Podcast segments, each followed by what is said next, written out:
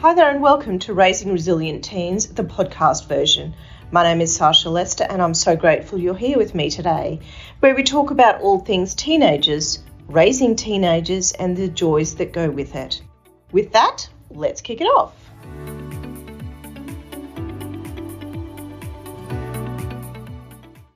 Hello there, and welcome back to another episode of Raising Resilient Teens. My name is Sasha Lester, and today I'm joined by Mr. Jim White, all the way on the other side of the world. Jim is an author, coach, and founder of the Family Enrichment Academy. So I'm very excited to learn what that's about later. Jim spent the last 40 plus years studying the topics of personal development, marriage, and parenting, and the last 40 years implementing it all as well. Married for 40 years with six children and 12 grandchildren. I know he's going to bring a wealth of knowledge to the show today. So, welcome, Jim. Thank you for for joining us. Absolutely. It's my pleasure and looking forward to the conversation. To kick us off, if you'd like to tell us a little bit about you and um, like personal development, I love that. So we'll we'll touch on that yeah, the Family Enrichment Academy. Let's start. Let's start there and see where the conversation goes. Okay. Well, yeah, and actually, what I might do is just share a little bit of background of how I got here to this point, um, as Absolutely. far as having the Family Enrichment Academy. And and you mentioned a part of it in the introduction. You know, as you mentioned, I spent the last forty years studying these topics of personal development, marriage, and um, parenting, and also living out my life um, as a parent and a husband. And I like to use, when I have these conversations, I like to throw out the analogy of a hero's two journeys. Um, and it's, it's one of the themes that I run through a lot of the coaching that I do. I don't know if your audience is not familiar with the idea of a hero's two journeys. It's, it's a storytelling technique and it's used a lot in movies and books and what have you. And the premise is the main character of the story is on two different journeys. The first journey is known as the journey of accomplishment. Um, they have some task or goal that they're trying to accomplish, but then, and, and they have obstacles along the way. And that makes the story interesting. But what makes the story compelling is the second journey. And what that journey is, it's the journey of fulfillment. And what's happening is that main character is experiencing some kind of an internal transformation as they're pursuing that goal or task. They're learning new principles, values, and beliefs, or they're discovering stuff about themselves that just make their lives work better. And I like to use that analogy because I, when I look back at my last 40 years as a parent, I feel like I'm a classic example of the hero's two journeys. And what I mean by that is, and you can imagine with six children, we had a lot of tasks to accomplish, right? There were places to go, meals to cook, homework to help with. Um, I like to say that we were six kids busy. I mean, there was just always stuff to do. And we imagine had, the sports afternoons of, of yeah, having exactly. to get them everywhere on time, all at, mm. all at once. Yeah, it, that's right. There was lots, always lots to do. And uh, we had our share of obstacles along the way as well. Um, we dealt with everything from you know a missing homework assignment to one of our children struggling with a learning disability, and um, everything from a you know a scraped knee to one of our children, one of our daughters having some issue with drugs and alcohol. And as you can imagine, over 40 years of marriage, you know we've had our fair share of sunny days, but we've also had some cloudy days as well. And and I like to say we've actually experienced like three distinct hurricanes over those 40 years where we were really in a in a tough place from a marriage standpoint. But the interesting thing is, as I was going through doing all the stuff that a father of six children does, I was also experiencing this amazing internal transformation as well, that second journey. And it was through my interest and passion for personal development, marriage, and parenting. And what it was is I was discovering uh, principles, values, and beliefs that just made our family work better. Um, and actually, some 40 years ago, or not 40, 20 years ago, I wrote a definition. It's kind of like, I don't know if you've ever talked or had anybody talk about creating a family mission statement. And it was sort of along those lines where I, I wrote this definition of a successful family. And it talked about, you know, that we treat each other with respect, we honor differences, we empower each other, we enjoy being with each other. You know, we have the ability to, to overcome obstacles effectively. And then the key line at the end was that there's a sense of peace, joy, warmth, and love within the home. And that was sort of like a target for us. And that was our, you know, what we were aspiring towards, if you will. And over the years, you know, our family d- doesn't always look like that, but we, as time went on, we did more often than not. And then equally as important is if we started to be off track a little bit and, and, struggle some, I had a really good idea of how to lead us back to that target. Yeah. There. So at any one point in time, your family unit of uh, of eight at that point, they right. all knew that that was the end goal. So they're always kind of back to that that end goal, I guess. Yeah, it's kind of like a target. And that's the idea of having a mission statement or a vision statement for your family is it gives the it's sort of a guide. It's like a North Star, if you will. It's sort of this thing out there that you can sort of work towards. And um, again, you're and there's there's going to be gaps. There's going to be time where there's a gap between where you are and where you want to be, and it's that way in a marriage relationship as well. But you know, and so the premise is to have that out there as something that you can aspire towards. Where I find myself now is, you know, our our youngest child is off in college and I just have felt a really strong calling to share some of the lessons learned and the wisdom gained over the last 40 years.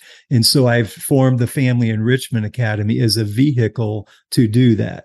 And I do one on one coaching. Uh, last night, in particular, I did a workshop at a local church. Um, I've written a book. And so there's a lot of different vehicles that I use, but the premise is just to be there to support um, other parents as they're going through their journey and hopefully share some insights and wisdom that can help make their families work better. Um, so that's that's how I got here, and that's the background for getting here. And has that kind of evolved now that like your kids are past those teenage years and they're leaving the nest, and it's like I'm done. What now? It's interesting. Yeah, it's we still parent, and I will throw mm. that out for people. Is that you know you will parent and be the parent forever. That never changes. Um, what I find is I have more time and it's just more of a calling at this point in my life. It's it's it's a passion project. It actually has been percolating for me for a long time. I mentioned that i wrote that definition like 20 years ago of a successful family and actually i wrote and self-published a book back then as well and it was and so this stuff has been percolating in me for a long time is okay how do i and actually one of the um, my recommendations it, as you learn and grow and develop as a person one of the best ways to learn a skill is to try to teach it to somebody else. And your children are a great place to do that. You know, you you obviously teach them um, and and and instruct them. And so part of my interest in being able to share what I've learned is it helps me to get it at a deeper level as well. It helps me to really, I mean, if I have to organize my thoughts and be able to write it into a book, it just allows me to get a deeper understanding of the concepts and ideas and the strategies that I'm suggesting to other people. So it's it's kind of a, a, a twofold aspect. It's sharing it, but then also it, it, helps me and helps me to evolve and grow as well. So two books or one book that you've written? So there's one published right now, the one okay. for teenagers that I just recently did. Um, yeah. I'm actually working on bringing back to life. The old one was, to be quite honest, I kind of wrote it for myself. I didn't really write it to publish it, yeah. and um, it was part of my process and my growth and learning process. But I am literally literally working on it right now, and I, am going to go ahead and publish it as well. Um, so it, it's so coming. Another about, one's coming. So tell us about your book now that's published. Yeah, it's the the title of the book is How to Be the Parent That Your Teenager Needs You to Be. Um, so it's it's all about working with teens and it really is very applicable for somebody with a preteen if you will you know that 10 11 12 year old as well. Yeah. um so and it's it's directed at that audience and there's really three fundamental areas that i cover and talk about within the book. Um, the first one is around the parent and the parent's mindset and sort of working with and helping the parent to develop awareness to be more intentional about where they're coming from as a parent. Um, is it okay? Can I take a few minutes and kind of explain? I like to encourage parents, or I suggest to them that inside of all of us, we have like two competing thought systems or mindsets. One of them is love based and one of them is fear based. And in any given moment or interaction, you're either coming from a love based mindset or a fear based mindset. And part of being intentional is trying to be aware of when you drift into that fear based mindset. I'll give an example with a teenager. Um, you know, that teenager gets their driver's license, they get in the car and they drive off for that first time on their own, right? It's natural for us as a parent to start to drift into fear. We're a little afraid, you know, how's it, you know, we don't want them to get hurt. We don't want them to, um, you know, to, to have an accident or to make a bad choice. It's going to affect them. So that it, it's natural and we tend to drift towards fear. But the issue is when you drift that way, if you then engage with the teen, it tends to damage the relationship because you're trying to control it a little bit too much. And so part of that initial premise is for the parent to be very aware of that and then be intentional about seeing if they can shift into more of a love-based mindset. And so that's the first component of the book is around that parent being intentional. And then the second fundamental is then is around building connect and how can we build and develop the connection with our teenagers.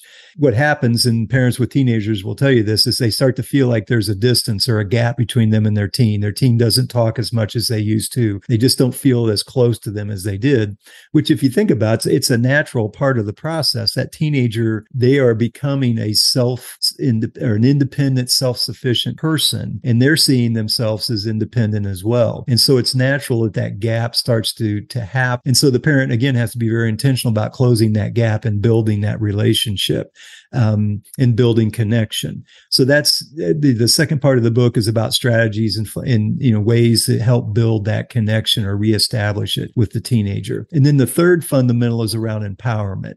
And the premise is that there's a natural transition that happens from as the child grows into and through their teen years where the parent has to shift from controlling everything that happens with the child to empowering the child to make their own choices. And there's this transition that happens as they move into their teen years.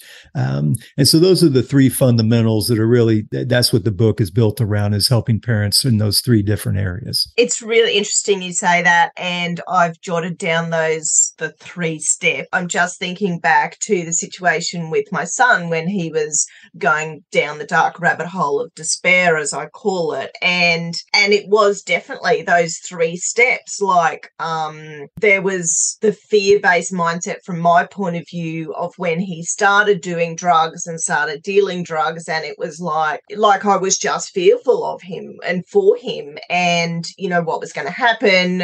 Was i going to get a knock on the door? Was was he going to die? Was he going to end up in the in the side streets um you know knocked unconscious? And then i was able to move it to a place of coming from from love. And i remember my mum said to me you know i actually don't know how you've done it which kind of shocked me because you know, a mum to a mum, I, I, kind of thought she would have got it. And right and it was it was a case of i i had no option. So i just i just had to love him and know that and fully come from a place of i suppose faith. And i held full faith that at the end of the day he was going to be okay. At the end of the day he would come back to the family fold. We would be sitting around the dinner table on a sunday night um, eating dinner as a family, communicating, laughing, joking, and there wouldn't be, you know, there wouldn't be any of the dramas. Um, and so it's really interesting about that first one because I identified that straight up. And then you said the second one of building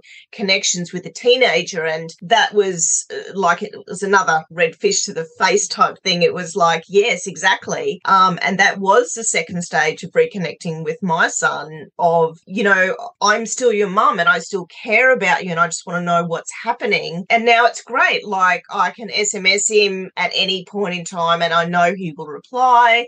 I can call him when he's out of work and I know he'll answer. Um, he's always dropping around. So, but it's taken a long time because we had two years of not communicating at all. Um, and then there's third stage of empowerment. Like it, it was, he's recently moved back out with his girlfriend. They're living together. And that's the first time he moved out, it was like you can't move out, you're not ready, you're not, you know, all the all the negative. And this time it was a, you know, you've got this.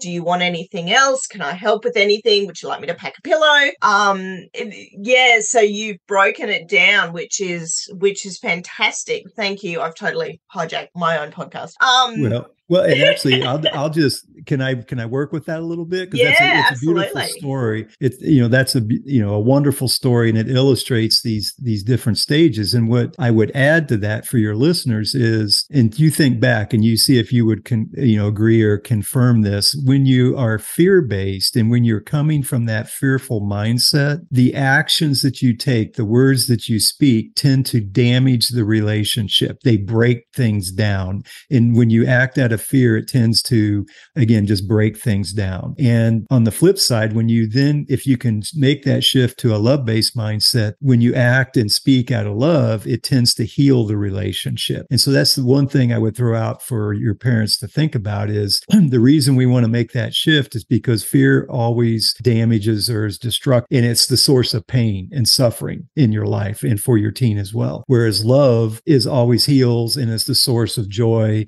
and fulfillment with your with your child. And so that's one reason and i and you know i'm sure you you probably experienced that a little bit. And and then the interesting component is in, in that next phase of building connection you can't effectively build connection if you're coming from a fearful mindset. It it's sort of like that that's a prerequisite to building connection as you have to make that shift to be love based and with your son for example it's it's about forgiveness it's about compassion it's about gratitude. I mean that's what you have to start filling filling yourself up with from a love based perspective. So then you can go out and engage with him in a way that you can build connection. And the, one of the reasons that connection component is so important for teenagers is they start to feel disconnected isolated, alone, not good enough. You know, all that stuff starts coming up for them when they see themselves as separate. And so that connection to the parent is a great way to combat those thoughts and feelings that they're starting to have. And with your son, you know, going down that the rabbit hole, I think you called it, um, you know, that connection is critical to that healing process for him. He has to start to feel connected again. And that's part of his healing process. And then the, the third component, and you probably experienced this, ultimately it's up to him you know, in, in his situation, he's the one that has to take responsibility for his actions.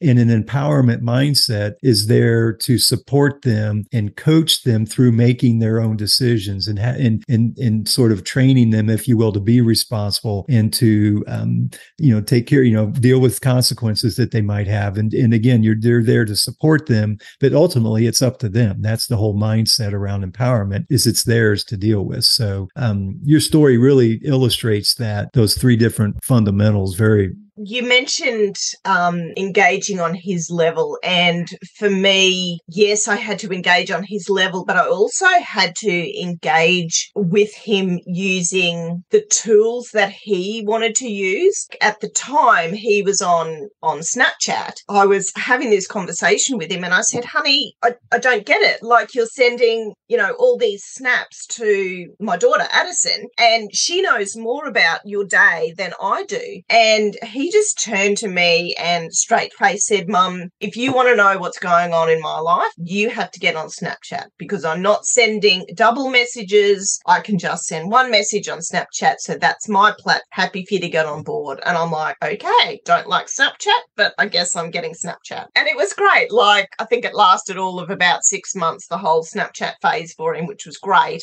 but I had six months of knowing what he was doing all as, the time. As a result so, of that, right, right, yeah, and that's um, and that's that's an example of you being intentional about building that connection and how can I do that and how can I work with them, rather than the the flip side would be if you try to control it and say, well, I'm not doing that, you have to call me and tell me, and you start being sort of aggressive about it, and you can see how that kind of an attitude is going to break down the relationship. Again, it's that that creates the breakdown. And, and the goal is to build connection. So uh, congratulations to you. That's a, a forward thinking parent to be able to go into their world a little bit. Because sometimes that's what you need to do is go into their world a little bit. And it's not that it's a bad thing. I mean, you, you, you know, you learned a little bit about Snapchat, you were able to connect with him and now you guys have that, you know, that connection. So that's good all the way around. Yeah, absolutely. Thankfully, he's come back to the old SMS method. So that's good. Um, yeah. Secrets, tips and tricks getting teenagers to open up and, and converse. I've got none. Like off the, off the top of my head, I've really got none. Yeah. It's, um, so the, the, idea of building connection, that's the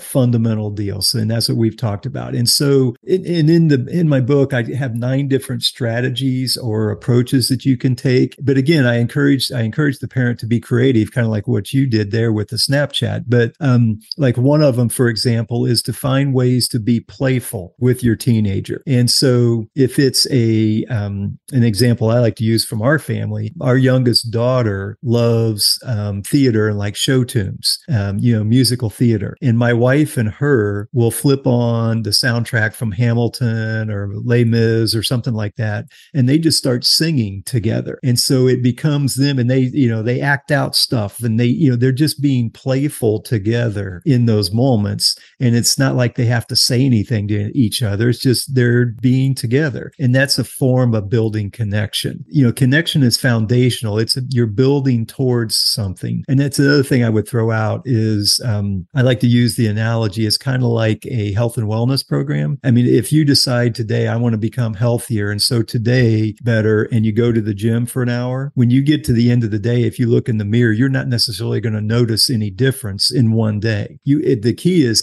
consistent. Yeah, exactly. it should work that way, right? Oh, I know, but, right? But if you do that consistently for 30 days, you will notice a difference at the end. Well, these strategies for building connection are very similar. You know, you you need to invest in them consistently over time, and then you'll start to see that teen open up a little bit more and feel more connected with you. So it it I you need like I say, I just like to encourage parents to make that investment. So anyway, being playful is one. Another big one that sometimes parents struggle with is the idea of being present. And in today's world, it's easy for the parent to be on looking at their phone or dealing with emails. You know, a lot of people work from home now, so there's always something going on. And when the teenager comes in and if they're ready to talk, if you're not present and don't stop what you're doing and turn and focus your attention on them, they will then say, well, I guess it doesn't work to talk to mom or dad and they won't try anymore. Right. So you've, you've damaged that relationship rather than building. But if you do turn and focus and stay present with them, that builds that relationship. So that's another example of something that you can do. There's With that yeah. one. There's um yeah. I've got an example to throw in there. The um my daughter and I have just come back from a sailing regatta up north. It wasn't the most pleasant of experiences for her and we were coming back from a dinner one night and and I could see she was upset and I'm like, "Honey, what's wrong?" She's like, "Nothing, nothing, nothing." I'm like, "Well, I can see something's not right." So right. let it all out. And once she started, like we were still driving, and and I remember like I pulled into the park and I'm like, and she's still chatting and she's crying and she's talking, she's getting frustrated. She's getting it all out. I'm like, oh no, I can't park in this park. I don't know whether I didn't or couldn't actually park in that park because they were really tight parks or whether it was me using a technique that I used to use um, when I picked them up week on, week off. I would just drive until they got We're all done. their conversations out. And I ended up, I think I pulled into like three parks going, no, I can't do this. And then then I drove around and I went to a totally different basement, parked. It was still tight as. And she's like, oh, okay, well, let's go. And I'm like, no, no, no, we're not finished. You're not happy. Like, you haven't got it all out. The car's just parked. Like, let's just finish. Um, I think that's probably just one of our tools that we've had for a long time of, of driving until it's all out and all finished. Right. And and I'll I'll tag on that too. And I, I love your description of it all being out. Um, there's two things I would throw out for parents to consider consider when this happens because the teen's ready to talk and they start talking. Again, our role in that moment is just to listen and to be there. And a lot of times, what parents will do, and this is maybe a little bit more common with men than women, not to be stereotypical, but sometimes men will do this more, is we want to start fixing the issue or we want to start offering advice to them. And that's exactly in, what I've just written down. Like we kind of morph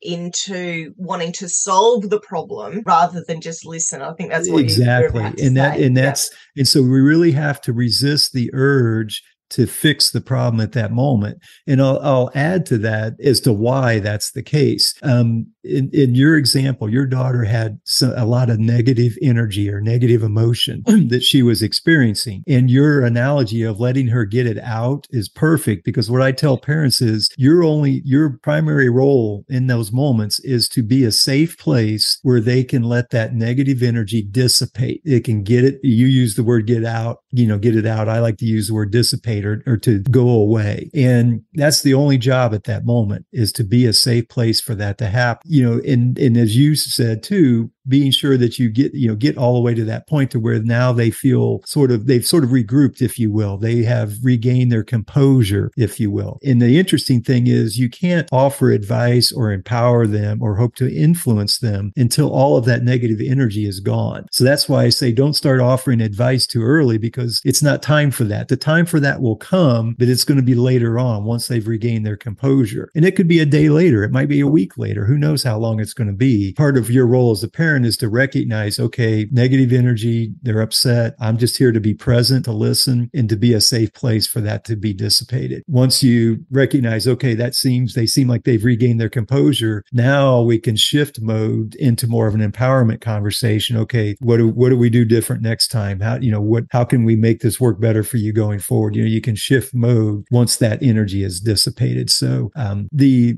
act of listening, back to the original comment, the act of listening builds connection. You become a trusted, safe place for them to talk when you do that effectively. And so that's what I'm saying that builds connect, which is awesome because then the next time they're going to be much more willing to open up and, and share, which is what we want. You know, we want them to have that safe. I remember my son, he, he rang me up one day and he's, he's been very self sufficient for a very long time. And he said, Oh, mum, what's the number to the dentist? I have to go to the dentist. And I said, Oh, no worries, darling. I'll, um, I'll book you in. When can you go? And he said, I don't want you to solve the problem. I just want the phone number. I can do it myself. And I'm like, Good for him. Yep.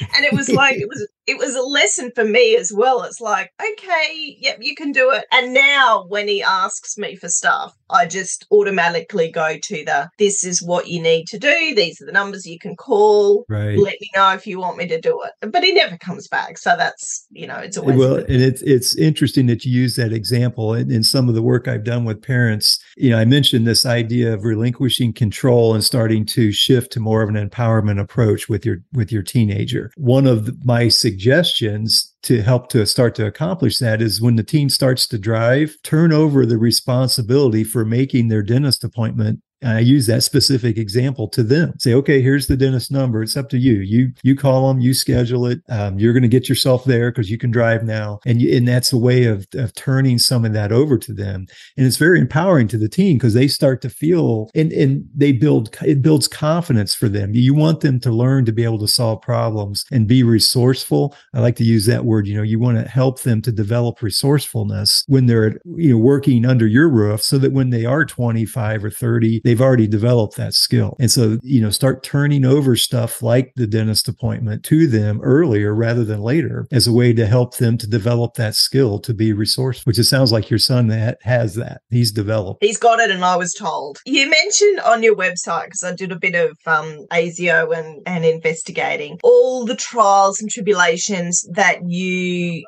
and your wife have been through. And you've mentioned it earlier, like the lost homework, the learning disability, drugs and alcohol, multiple car accidents, and bankruptcy. Like you've had it all. And you also mentioned earlier the three distinct hurricanes. And I'm assuming that's not in the literal case. Can you ex- explain in detail one or all three of those that you went through? Well, um, yeah, it's probably the most recent um, would be the the one that maybe is most pertinent here is that you know in all marriage you're talking about the marriage hurricanes, right? That's what you yeah, and it's just difficult times, and and all marriages go through those periods, and it's typically brought on by outside circumstances that create a challenge. And then it's then how do you deal with that? And then that stress creates an issue within the relationship. And what had happened, this goes back, it was in the 2008, 2009 timeframe for us. You guys, it's different for you over there, but basically I had a business that um, we had some shifts in the political environment and it was around healthcare that basically that business went away. And so I found myself pretty far down my career path, but yet, okay, I got to start over. And it was just, it was a stressful time for, for us. And we had some financial issues, as you can imagine, during that time because, you know, like say my business went away. And it was, it took a couple, three years to work through that for me. And it was, it was again, twofold, threefold, maybe you could say, you know, it's, it's about me uh, rediscovering from a, just a, a business and work and career standpoint what I was going to do. But then that, you know, pulled my attention, if you will, away from the marriage relationship. And it, that stress had me respond in ways that weren't productive for the marriage relationship. Um, so that's one thing there. But and then again, the financial component of it, you know, when you're when you're stressed financially, again, that can cause some some difficulty within the the marriage relationship as well. And you know, so it's just that was the sort of the what caused it, and it was working our way through that, and um, you know, being able to still be love based. And you know, if you think about it, fear starts to creep in there quite a bit. It's you know, are we you know, am I ever going to get something that works for me, or you know, are we going to get get back to a point to where we feel you know comfortable financially. You know there's just a lot of fear that starts to creep up and that's when it damages connect. And so and sometimes as you go through those and it's interesting too and I'll, I'll use the analogy of like a health and wellness journey. You know sometimes people want to get healthier. One day they end up in the hospital having a heart attack and it's amazing how motivated they can get when that happens and the same thing sort of happened for us as we went through that. At some point it's like okay you know we got to do something here to make this work. It's either got to get better that's why I say it was a hurricane. We we got to the point that was like, okay, we either are going to come together and make this work, or we sh- we we aren't, kind of a thing. And it's you know you finally get to that point. You know we've always been committed to make the relationship work, so obviously we did, and and worked our way through that, and, and found ways to reconnect as a couple as we went through that. So I don't know if that is helpful. No, that's great, and I think you know everyone go through hurricanes at some point in time. Absolutely. And, you know w- how people work through them. So and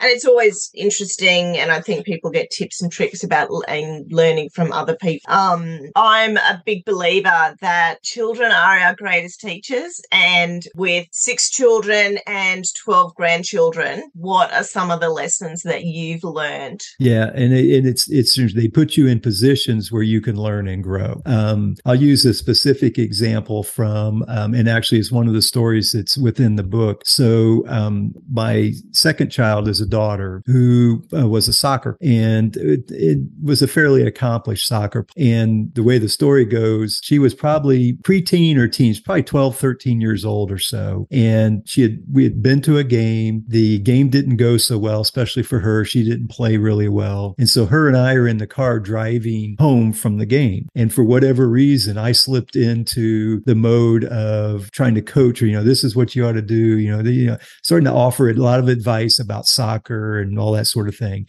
And it's it's back to your example. You know, she was upset. She knew she didn't play well. She was upset. What she needed was for me just to be present and be at that safe place. And I had shifted into advise mode. And it's interesting because she from the mindset coach or from the soccer coach.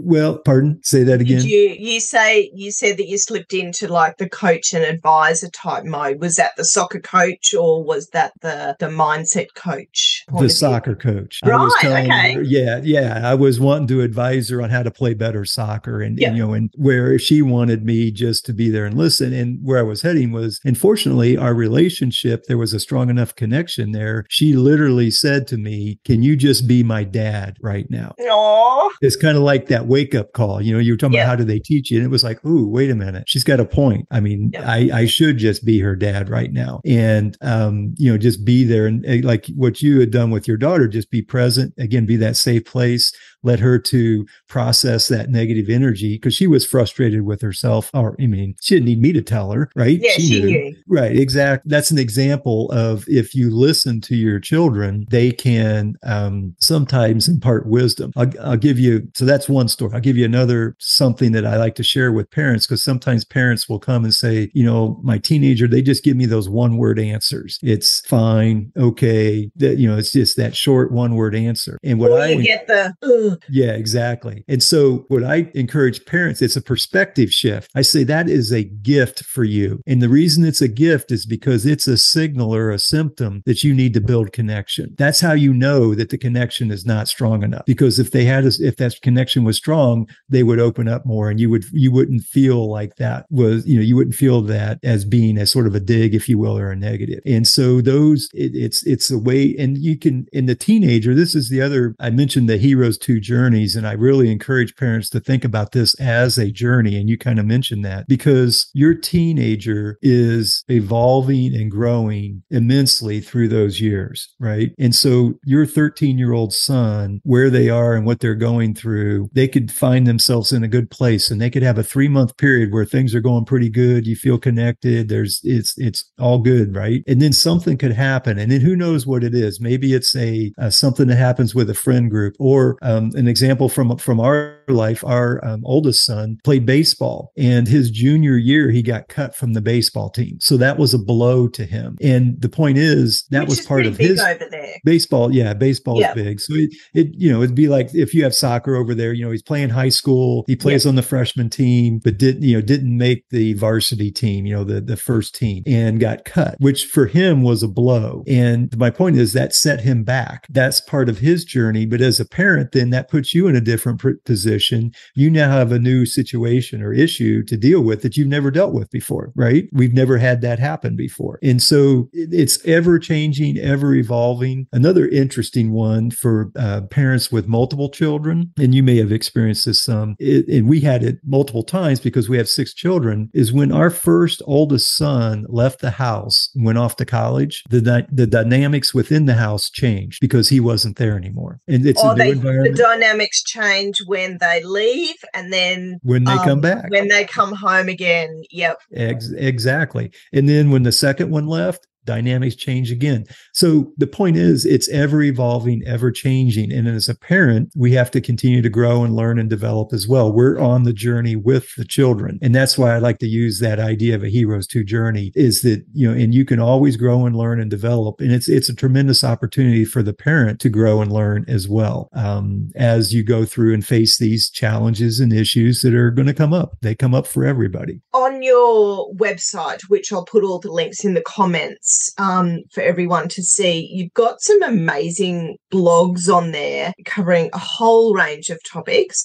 What would you say is the number one or up there with the number ones, the issues that are presenting themselves to you from parents? I think that the biggest struggle, and I, I mentioned it, what happens, the way the symptom is that parents feel disconnected and they feel like they're at odds or, and sometimes literally fighting with their, their teenagers.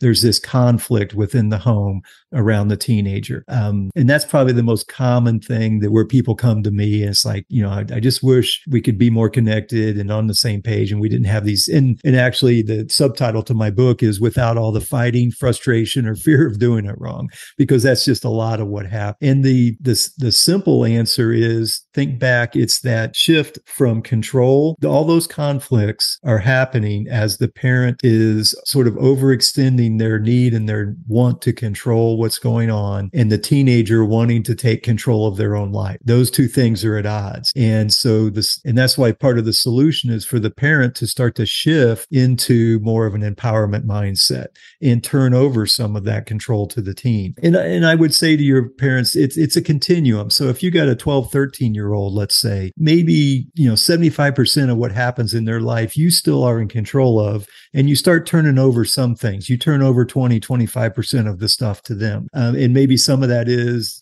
maybe they start doing their own laundry. Maybe they start um, taking more responsibility and deciding about their homework and their schoolwork, for example. As that child grows, when they're 15, 16, maybe it's 50 50. You've turned over more control to them, which means you have your, your empowerment, uh, you know, in more of the aspects of their life and they're, you know, they're in control of more of it. By the time they're 18, it should be 80 20, you know, where they're controlling 80% and you may still, in who knows, at, at that age, maybe you can turn over all of the control to them because ultimately that's where you want to get to, right? You want to get them launched out into the world as adults where they don't, you know, they are in charge of their own life. You know, they're, they take responsibility for it. And so that's back to your original question. That's where a lot of the conflict arises is, is in that control battle in that shifting of that responsibility from the parent to the teen. Do you think that letting go is is hard because parents um parents they just want to keep their children as children and you know we want to help them as much and do things for them as much as we can for as long as we can but it's actually being detrimental to them later on if we're not encouraging them or empowering them to do it themselves. You know, it's interesting. I think there's a couple aspects. One is as a parent, um, we get fearful. It's that fearful mindset. We want to protect, and we feel like if we can step in and control, we'll be able to protect them from bad things happening. And um, and I will throw out that sometimes bad things need to happen. In in one of the sort of skills that a teen can learn is the ability to be re, um, resilient. You know, to be able to overcome a difficulty and an obstacle and have the confidence to be resilient. And the only way you can do that is if you fully experience that difficulty and that pain. And it's it's like our I mentioned our son going through he got cut from the baseball team. That was painful for him. And you know, the protective over controlling parent would have been on the phone to the coach trying to talk to coach into keeping him, you know, doing all this kind of stuff where that's he needed to go through that and he needed to sort that out for himself and that serves him long term when he does that. So I think that's a piece of it is the parent wants to protect. But I think then another important part is sometimes a parent doesn't know what to do as an alternative. They you know, maybe they haven't thought about the idea of empowerment as the alternative. Um, you know, sometimes the parent will say, you know, if I turn over, it's, it's, they almost feel like, well, if I just say it's off me, it's on them, they're never going to get it right. It's like they're completely hands off. And that's not what I'm saying. Our role is to be there in support of them and to empower them, which you, it's a different role and it's a different skill set. And I think sometimes what it is is parents just aren't comfortable in that role because they haven't explored it and tried to develop those skills. And that's why I say it's a journey. It's a learning experience um, in in for the parent to become able to be a source of empowerment for that child. And like I say, how it's different is you know you, you like I'll use the example of our son when he got cut from the baseball team. You know, it's the idea of being compassionate, being there with, and then asking him questions. Uh, coaching and empowerment is a lot about questions. So that's what you do. It's open ended questions a lot of the time. You know, what are you going to do about this? What would you like to do next? You ask that question. Let the teen process it and come up with an answer. Um, you might say, if they get stuck a little bit, let's say, well, I, you know, I don't know, I'm stuck. I don't know what to do. You ask a question. Well, how else could you look at this situation? If you looked at it from a, like we said, love based scenario uh, framework, what would it look like? You ask that question, let them process it. Um, so it's all about asking questions, cause the teen to think and process and start to develop their own solutions. That's what you're doing. So it's not that you just leave them hanging you're there in support and helping them to develop solutions. And then if you got a good connection with them, you may start get to a point where you say they really struggle and they haven't come up with a solution. Interesting from an empowerment coaching perspective, the next step is I will say, would it be okay if I shared some of my ideas? In other words, I ask permission mm-hmm. to share some of my thoughts. And they may say, no, let me think about it for a little bit more. And again, as a parent, then I got to back away and say, okay, let's let them think about it for a day or two. Or they might say, yeah, what do you think?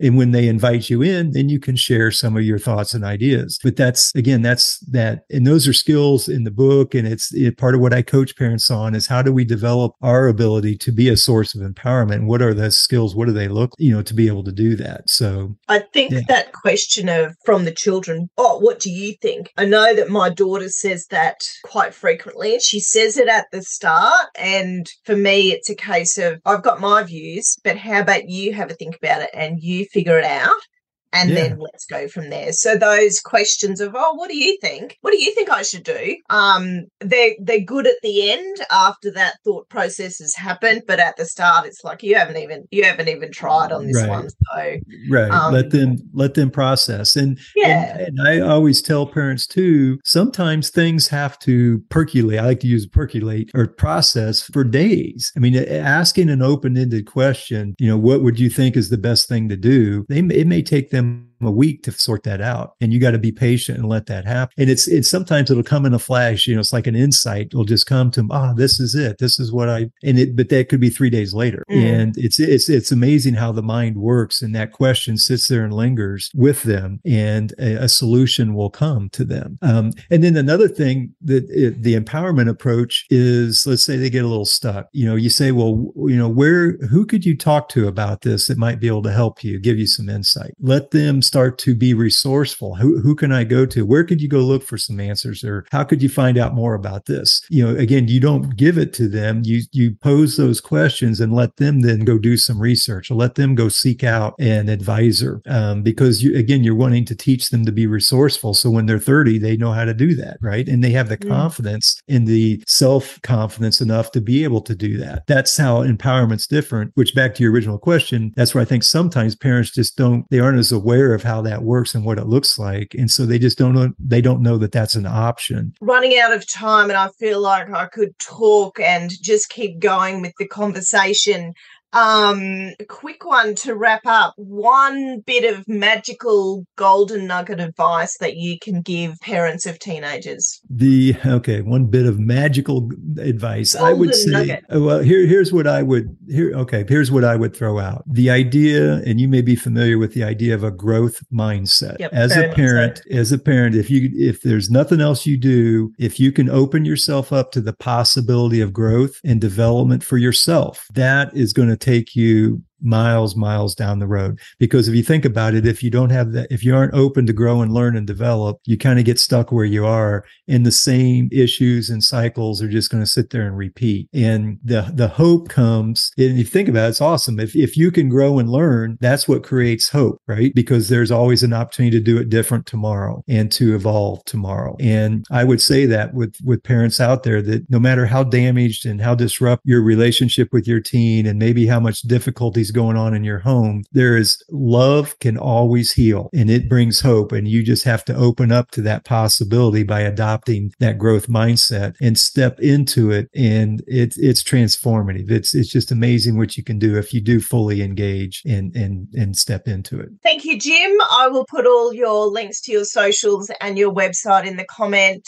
Um, thank you so much for your time. I, I feel like an hour is not long enough for our podcast interviews anymore. Um, um, I really appreciate your time. Thank you so much. Absolutely. Thank you.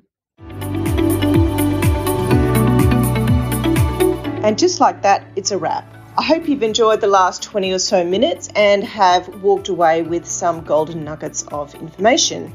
If you'd like to join our Raising Resilient Teens Facebook group, the link will be in the comments. And until next time, ciao!